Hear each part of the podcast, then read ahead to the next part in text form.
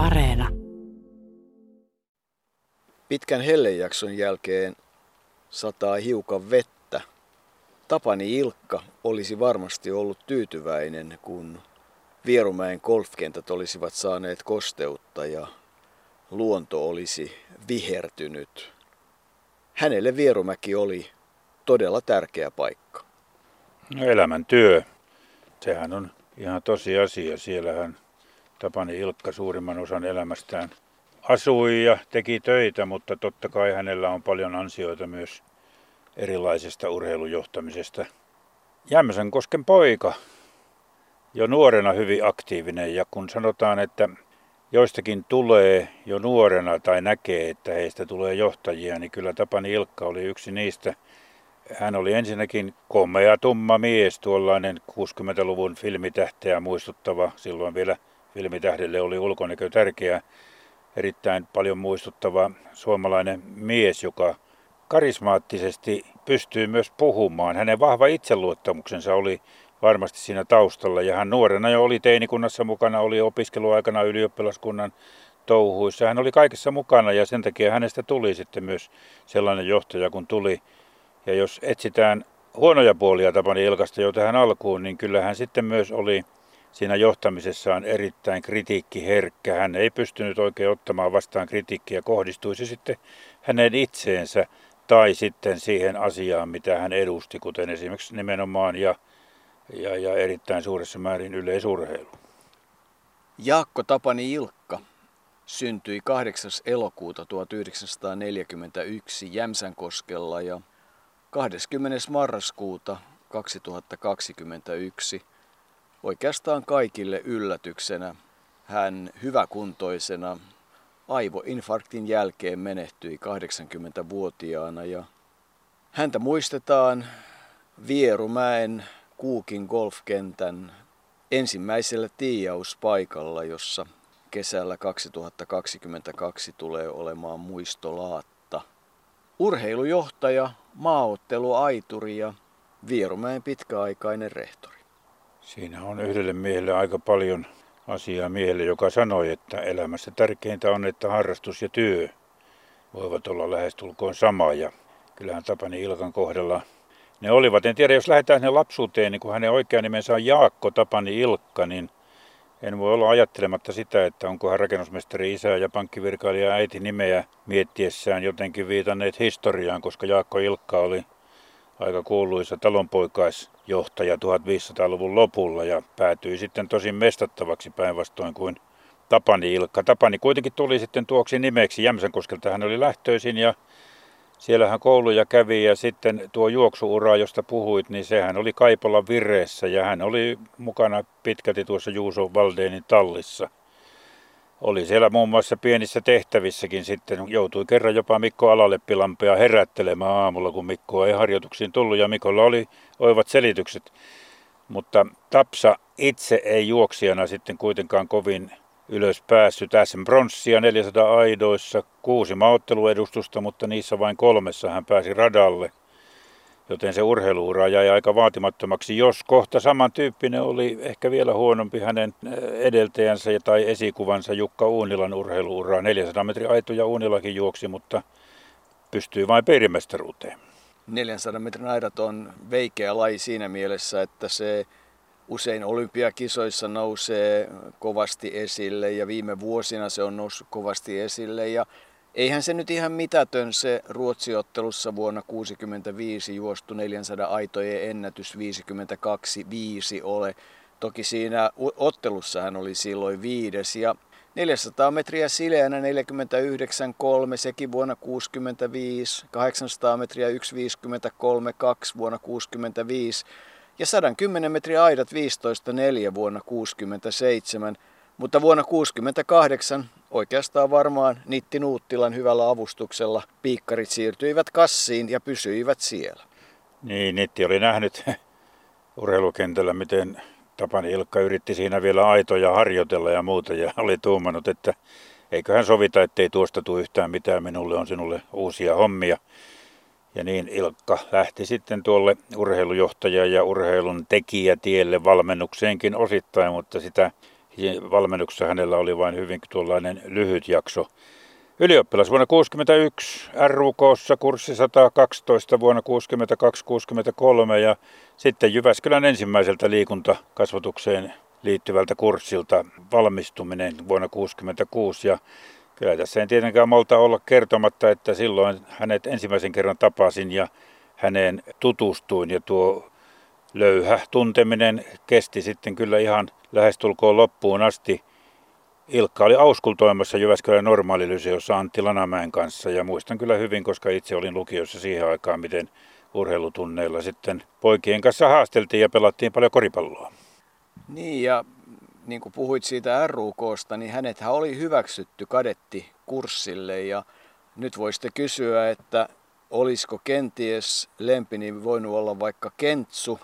Nyt häntä usein kutsuttiin proffaksi. Hän kuitenkin valitsi sen Vierumäen, sillä Jyväskylän yliopiston kurssilla kavereina olivat Lanamäen lisäksi muun muassa Heikki Rusko, Pekka Luhtanen, Pauli Vuolle ja Pirkko Numminen, merkittäviä vaikuttajia kaikki liikunnan ja urheilun osalta. Vuosina 67-71 hän sitten oli todella Suomen urheiluopisto Vierumäen opettajana Heikki Niinisen jälkeen sinne ja 71 hän sitten siirtyi Suomen urheiluliiton valmennuspäälliköksi matkasaarnaajaksi ja uudistajaksi parisataa matkapäivää ja parhaimmillaan 120 000 kilometriä vuodessa. Ihan nyanssin vuoksi palaan vielä sinne Jyväskylän aikoihin. Nimittäin aina me Jyväskylässä naurittiin sitä, kun sinne liikunnalle pyrittiin, miten huvittavia nuo testit ja kokeet olivat sinne pyrkiessä. Ja Antti Lanamäki on jossain haastattelussa kertonut, että vuonna 1963, kun Tapani Ilkka ja Lanamäki olivat pyrkimässä sinne, niin Jyväskylän uimahalli oli remontin takia kiinni. Ja se uintikoe suoritettiin Koleassa Tuomiojärven järvi koleudessa siellä uimarannalla ja Antti aina muisteli sitä, miten siinä kaksi semmoista lähes uimataidotonta maalaispoikaa räpiköi siinä vedessä, mutta hän sanoi, silloin jo nähtiin, että miten valtava tahdonvoima Tapani Ilkalla on, että hän näki, että Ilkka pystyy elämässään suoriutumaan lähes mistä tahansa. Niin, se valmennuspäällikön aika, se osui siis siihen aikaan, kun suomalainen yleisurheilu oli kokenut sen Budapestin skandaalin, eli 66, kun EM-kisoissa ei saatu mitalleja ja Arthur Lydiard oli tullut Suomeen Jukka Uunilan toimesta ja Lydiard hän vietti paljon aikaa silloin Vierumäellä niin, että Tapani Ilkka paljon hänen kanssaan keskusteli ja kyllähän tietysti siihen aikaan sitten sattuivat 71 ne Helsingin EM-kilpailut ja Väätäisen juoksut, sitten Vasala ja Vireen ja moni muu asia Münchenissä 72 ja 74 yleisurheilun EM-kilpailut, nehän olivat sitten huipennus sille jaksolle. Ja siihen tietysti liittyy sitten se, että kun se valmentajaura alkoi siellä 60-luvun lopulla ja Riitta Saliin Roomassa juoksi se 50-14, valmennuksessa olivat Ari Saliin, Ossi Karttunen, Stig Lönkvist, Jaakko Honkanen, Jorma Soininen. Ja kyllähän tietysti Tapani Ilkka jaksaa aina sanoa se, että ei se vähäpätöinen ole se 4 kertaa 400 metrin tulos Münchenin finaalissa 3011 Lönkvist Karttunen Kukkoaho Saliin. Se on ollut kyllä todella kova juoksu. Jos nyt pääsisi ajassa taaksepäin jonnekin 70-luvun alkuun, niin ehdottomasti lähtisin stadionille tekemään juttua siitä, miten siellä kaksi ryhmää harjoittelee. Pertti Helinillä, Monalisa Pursiaiset, Strandvallit ja Pirjo Vilmit siellä toisessa päässä kaarteessa, toisessa kaarteessa ja Tapani Ilkka taas johtaa sitten oma ryhmänsä toisessa kaarteessa, joka aamu kilpailtiin siitä kumpaan kaarteessa, kumpi pääsee 200 metrin paikalle, koska sieltä oli ikään kuin parempi näitä spurtteja ottaa. Tapanilla oli ainoa naisvalmennettava, oli, oli Riitta Saliin ja sitten siinä oli Ossi Karttusta ja Stig Lönkvistiä ja se on ollut varmaan intensiivinen asia olla siellä Olympiastadionilla ikään kuin kilpailevina ryhminä. Ja siitä sitten, niin kuin sanoit, niin syntyy kyllä aikamoisia tuloksia kumpaankin ryhmään. Vuonna 1976 se sitten loppui kanssa aika lailla kerrasta se valmentaminen. Riitta Saloin muisti, että ei Tapani Ilkka mitenkään ollut naisurheilun ystävä siinä vaiheessa, kun hän siihen valmennusryhmään tuli, mutta ajatukset siinä vuosien saatossa kyllä muuttuivat jonkun verran, mutta ilmeisesti Salinin seitsemäs sija 76 oli jonkinlainen pettymys ja olen ymmärtänyt, että jollakin tavalla näiden kahden välit siinä ainakin vähäksi aikaa kylmenivät. En tiedä, mutta siihen loppui myös sitten konkreettisesti se Tapani Ilkan valmennusura. Jo sitä ennen hän oli ottanut pestin Los Pacosin lomakylän toimintojen johtajana, eli vuodet 74-76 hän vietti Espanjassa ja se on kyllä ollut tietyllä tavalla varmasti hänelle hyvin opettavaa aikaa, hyvää aikaa, ehkä vähän semmoista seesteisempää aikaa. Oltiin perheen ja tyttöjen kanssa yhdessä, koska siinä vaiheessa perheeseen Maritsan kanssa oli jo syntynyt Minna 65 ja Mari 68. Maritsan eli Marja-Liisa, omaa sukua hämäläisen, hän Tapani Ilkka löysi Jyväskylästä. Opiskeluaikanaan silloin joo, Jyväskylässä löytyi Maritsa. Kun puhut tuosta pakosista, los pakosista, niin on pakko taas verrata Jukka Uunilaa ja Tapani Ilkkaa. Uunila yritti kerran mielestäni tehdä töitä urheilun ulkopuolella, eli ollessaan Ilkka-lehden toimitusjohtaja 60-luvun alussa – Olihan Uunilla toki sekä kvartosia veikkauksia, mutta lasken niihin aika voimakkaasti urheilun mukaan. Ilkka taas yritti siellä pakosissa sitten tavallaan niin kuin matkailu ja, ja tuollaista majoitustoimintaa opiskella, mutta jälkeenpäin muun muassa Kalervo Kummolat ja muut ovat sanoneet, että ne olivat arvokkaita vuosia Vierumäen kannalta, koska se Vierumäen kehitys oli sitten osaltaan mukana siinä Tapani Ilkan kokemuksesta sieltä Los Pakosista. Niin, 16.8.1976 alkoi sitten 30 vuoden ura ensin Suomen urheiluopiston Vierumäen johtajana ja myöhemmin rehtorina. Ja, ja kyllähän silloin vauhtia ja riskejä oli, otettiin ja oli. Remontit, valtavat remontit, jäähalli, lääkäriasema, uusia majoitustiloja, koulutuskeskus, tenniskentät ja tennishalli – Silloin tuli golfkenttä ensimmäinen, rakennettiin lomakyliä ja korjattiin sitä ja tätä. Eli vauhtia ja visioita riitti niin, että kyllä siinä talous on monesti ollut aika vahvoilla ja Pekka Vasalahan oli sitten Vierumäellä talouspäällikkönä ja Pekka Vasala ja Tapani Ilkka muodostivat sellaisen kaksikon, jonka visioihin jossain vaiheessa kuului Varmasti esimerkiksi sikalan pitäminen, koska ruokaa jäi ylitse ja se oltaisiin voitu uudelleen rakentaa ja kaikenlaisia visioita oli ja oli paljon. Se oli yksi Tapani Ilkan karismaan liittyvä asia, että hänellä oli visioita ja hän yleensä pystyy niitä hyvin viemään eteenpäin ja toteuttamaan. Eihän se Vierumäki ihan vaikeuksista ole selvinnyt tähän päivään. Pahin hetki oli varmaan silloin 90-luvun alun murroksessa, jossa Vierumäki jouduttiin kyllä pelastamaan valtion rahoilla ja muilla muilla toimenpiteillä, eli oli hyvin lähellä mennä se koko elämäntyö, siihen asti ne elämäntyö nurin, mutta siitäkin selvittiin ja, ja professoriksihan Tapani Ilkka sitten nimitettiin vuonna 2006, joten se oli kanssa yksi palkkio siitä menosta. Toki hän oli sitten aika voimakas Uunilan tapainen urheilujohtaja myös ennen kaikkea yleisurheilussa ja Suomen olympiakomiteassa. Niin, kyllähän niitä toimia hänellä kerrassaan riitti. Hän oli siis Urheiluliiton puheenjohtaja 83-90, kova kampanja silloin 82-83. Pertti Eräkare oli puheenjohtajana ja sitten kävi ilmi, että Urheiluliiton talous oli aika lailla kuralla. Tappiota taisi tulla Eräkareen viimeisenä vuonna joku 1,2 miljoonaa ja Tapani Ilkka kävi kovan kamppailun ja onnistui sitten tuon puheenjohtajuuden saamaan. Sitten hän oli 94 yleisurheilun EM-kisojen järjestelytoimikunnan puheenjohtaja. Suomen olympiakomitean hallituksessa hän oli vuodet 85-2004 ja puheenjohtajana 1989 aina Ateenan jälkeiseen aikaan 2004. Sinä aikana Suomen olympiajoukkue toi Suomeen yhteensä 47 mitalia ja SVULn hallituksessa hän oli vuodesta 1983 vuoteen 1994. Silloin puhuttiin, että Uunilan jälkeen sitten on hänen vuoronsa, mutta eipä sitä SVUL sitten enää siinä muodossa ollutkaan. Niin, silloin oli vielä tarkoitus valita Uunilla nel- neljäksi vuodeksi aina vuoteen 1993 ja vakavasti sanottiin, että Tapani Ilkan vuoros Vullin johtajana tulee sitten vuonna 1993, mutta niinhän siinä kävi, ettei sitä tullut suomalainen urheilu muuttui kovasti. Tuli entisen romahdus ja uuden kasvu ja sillä tiellä tässä nyt ollaan.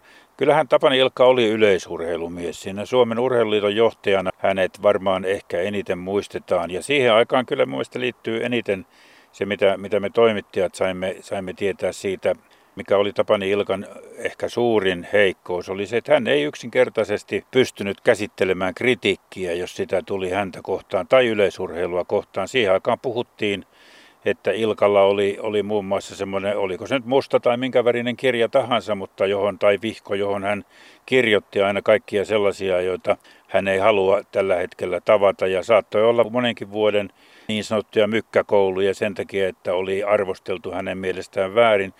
Hän oli yhden asian ihminen hyvin pitkälti ja hän oli sellainen, niin kuin Antti Lanamäkikin joskus sanoi, että jos päätös tehtiin, niin se oli yhden ihmisen päätös monessa asiassa. Hän uskoi olevansa oikeassa ja totta kai monessa asiassa olikin, mutta koska hän oli niin määrätietoinen ja itseluottamus oli aivan valtava, niin kritiikin sietokyky oli myös jossain määrin kyllä ongelmallinen. Kyllähän Tapani Ilkkaa sitten palkittiin ja muistettiinkin Suomen liikunnan kulttuurin suuren ansioristin. Hän sai 2001. Kansainvälinen olympiakomitea muisti käädyillään vuonna 2005. Tarja Halonen myönsi hänelle vahvan ryhmän suosituksesta vuonna 2006 professorin arvonimen ja kyllä hänet sitten palkittiin urheilugaalassa myös elämäntyöpalkinnolla vuonna 2021 ja sen gaalan Tapani Ilkan puhe taisi jäädä hänen lähestulkoon viimeiseksi julkiseksi esiintymiseksi. Olen itse, olin urheiluurani 60-luvulla, synkällä 60-luvulla, ja, ja sieltä piti päästä ylös. 66 Budapestin EM-kisosta yleisurheilu on saanut yhtään mitalia, joka oli silloin katastrofi. Kaksi henkilöä, Jukka Unila ja Jorma Varis, tekivät ratkaisuja, uskoivat kuitenkin, että päästään ylös, kutsuivat yhden konsultin, ja Artur Lydiardin Suomeen, muuttivat asenteita, asenteita harjoitteluun, asenteita menestykseen ja niin poispäin. Silloin luotiin ensimmäisen kerran käsite urheilija keskiössä. Mutta urheilija keskiössä ei ollut yhtään mitään, kun ei, jos ei ympäristö ollut kunnossa. Ja näin ollen piti kiertää pitkin maata, sytyttää ihmisiä, auttamaan urheilijoita, tekemään uusia urheilijoita.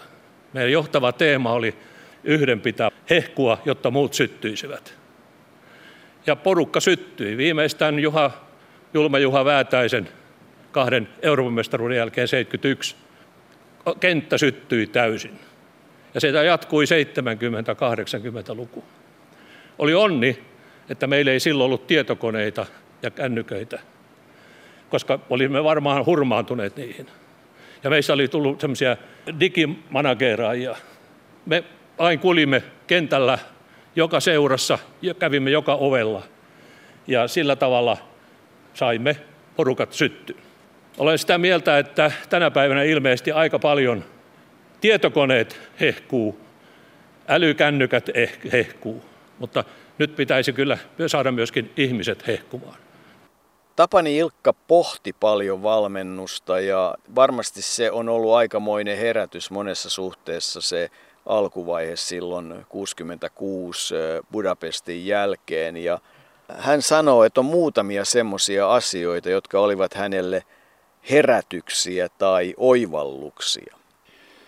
Yksi oli se, kun Otaniemessä oli saksalainen valmentaja Ulrich Jonacht, joka piti sitten demo-osiossa siellä eräänlaisen kuntopiirin suomalaisille sen ajan juoksijoille. Ja Siinähän kävi niin, että ei tuota kuntopiiriä, niin juoksijat pystyneet edes viemään kunnolla puoleen väliin, kun Ulriksen keskeytti ja sanoi, että eihän tästä tule mitään, ei teidän kuntonne riitä.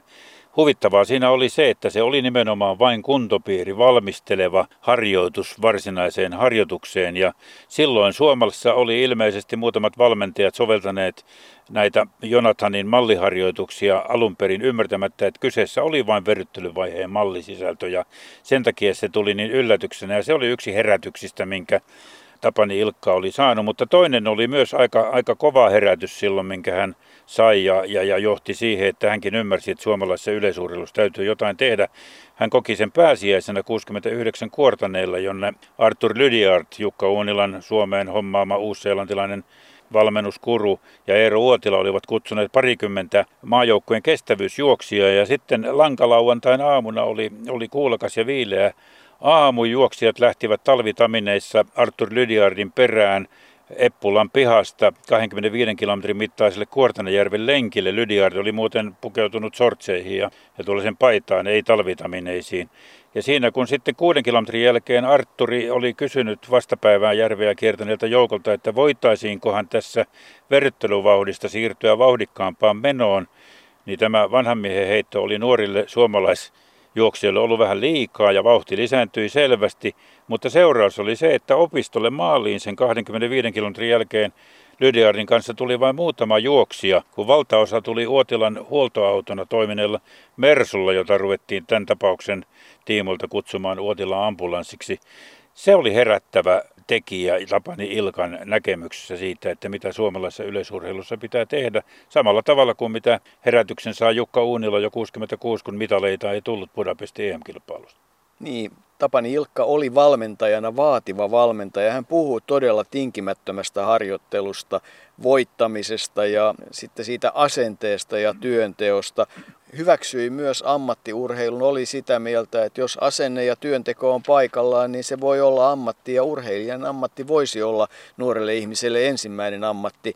Ja, ja sen kautta sitten tulevat muut ammatit ja koulutus. Eli hän ikään kuin kehotti ihmisiä heittäytymään rohkeasti siihen ja tekemään sitä kunnolla. Ja se kai on ihan selvää, että jos näin ei tehdä, niin ei mitään sillä lailla synnykään. Kyllähän Tapani Ilkka siinä suhteessa oli tinkimätön mies, mutta kyllä joka paikassa todetaan se hänen tapansa puhua ja julistaa ja kertoa ja sitten se, että kun hän jotain päätti, niin niinhän se oli. Niinhän se oli ja, ja totta kai se myös aiheutti vastustusta, mutta hän oli määrätietoinen ja karismaattinen johtaja, joka sai pitää sitä johtajan roolia. Kuitenkin enemmistö sen hyväksyi.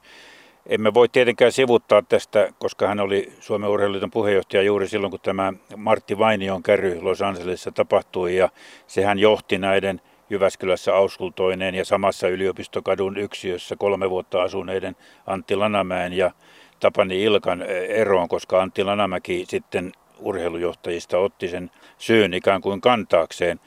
Mutta Ilkallekin se oli, oli varmasti kova paikka ja kyllähän hän on siitä puhunut meillekin useita kertoja, kun näitä kirjoja on tehty, että mikä, mikä taustalla oli. Taustalla oli se Rotterdamin virhe, josta monet tiesivät, että sen käräytyksen jälkeen niin Martti Vainion ei olisi pitänyt mihinkään olympiakisoihin lähteä. Mutta huvittavaa, tavallaan huvittavaa, ainakin sitaateissa huvittavaa tässä on se, että vuonna 1986 Tapani Ilkka matkusti Barcelonaan kansainvälisen yleisurheiluliiton kokoukseen yhdessä Yrjö Kokon kanssa – hakemaan Martti Vainionlle uutta mahdollisuutta kilpailemiseen kahden vuoden jälkeen. Ja kun he pääsivät sinne paikalle, niin siellä oli Primo Nebbiolo. Me kaikki muistamme tuon italialaisen aika hauskankin joskus miehen, varsinaisen mafia-urheilujohtajan, niin Nebbiolo oli sanonut, että okei, että hän ottaa selvää tästä asiasta, kun oli, nämä suomalaiset olivat tiedustelleet, että mikä on Martti Vainion tilanne tällä hetkellä. Ja Lundqvistilta, ruotsalaiselta lääkäriltä, oli sitten Nebbiolo kysynyt ja silloin oli selvinnyt, että johan se kaksi kuukautta sitten se Martti Vainion kilpailukilta päättyi. Minusta on mielenkiintoista se, että Tapani Ilkka tietyllä tavalla siitä Vainion tilanteesta, samoin kuin vuonna 2001 hän oli olympiakomitean puheenjohtaja, kun oli Lahden hiihto skandaali, niin, niin molemmista hän tietyllä tavalla selvisi aika pienin vaurioin, että häntä ei ikään kuin nostettu kepinnokkaan ja siinä hän oli tietyllä tavalla myös taitava, että hän osasi niin kuin tavallaan sitten vetäytyä sopivasti syrjään näissä tilanteissa. Eli hän ei saanut niistä ihan kauhean kovia kolhuja, mutta Tapani Ilkka ei myöskään ollut tämmöisten jänisjuoksujen ystävä. Hän oli siis yleisurheiluihminen todella henkeä ja vereen ja hänen mielestään yleisurheilua mitataan arvokisoilla ja huippuurheilumenestystä mitataan mitalleilla ja menestyksellä, että ajat ne muuttuvat, mutta voittajat jäävät ja siinähän on mielestäni ihan oikeassa, että kyllä jos viiskin jänistä vetää jotakuta kilpailussa, niin ei semmoista hauska jatkuvasti katsoa. Ennätyskokeet voivat olla.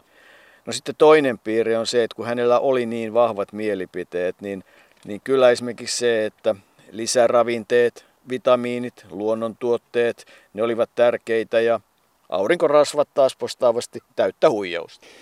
Niin, hänellä oli, niin kuin hänen poikansa Juuso kertoi, niin oli todella vahvat ne mielipiteet. Ja kyllä hän perheenkin päämies oli. Jos hän oli yleisurheilun päämies ja olympiakomitean päämies, niin kyllä hän oli myös perheen päämies. Ja ja, ja, ja yleensä se mielipide oli se, joka, Ilkan mielipide se, joka ratkaisi. Kun puhuit tuossa äsken siitä, että miten hän hyvin selvisi näistä kriisikohdista, niin se osittain myös johtui siitä, että samalla tavalla kuin Jukka Uunila, hän johtamisessaan, urheilujohtamisessaan piti etäisyyttä hyvin paljon. Hän piti etäisyyttä urheilijoihin kuitenkin, vaikka oli itse ollut urheilija ja valmentaja ja piti etäisyyttä niin kuin siihen johdettavaan porukkaan. Hänen oli helpompi vetäytyä kuin monen muun. Jos hän olisi ollut siellä koko ajan mukana aktiivisesti toimimassa, niin voisi olla, että tilanne olisi ollut vaikeampi. Hän oli karismaattinen, vähän etäämpää, kauempaa johtava tyyppi, jonka karisma hyväksyttiin. Se oli vahva.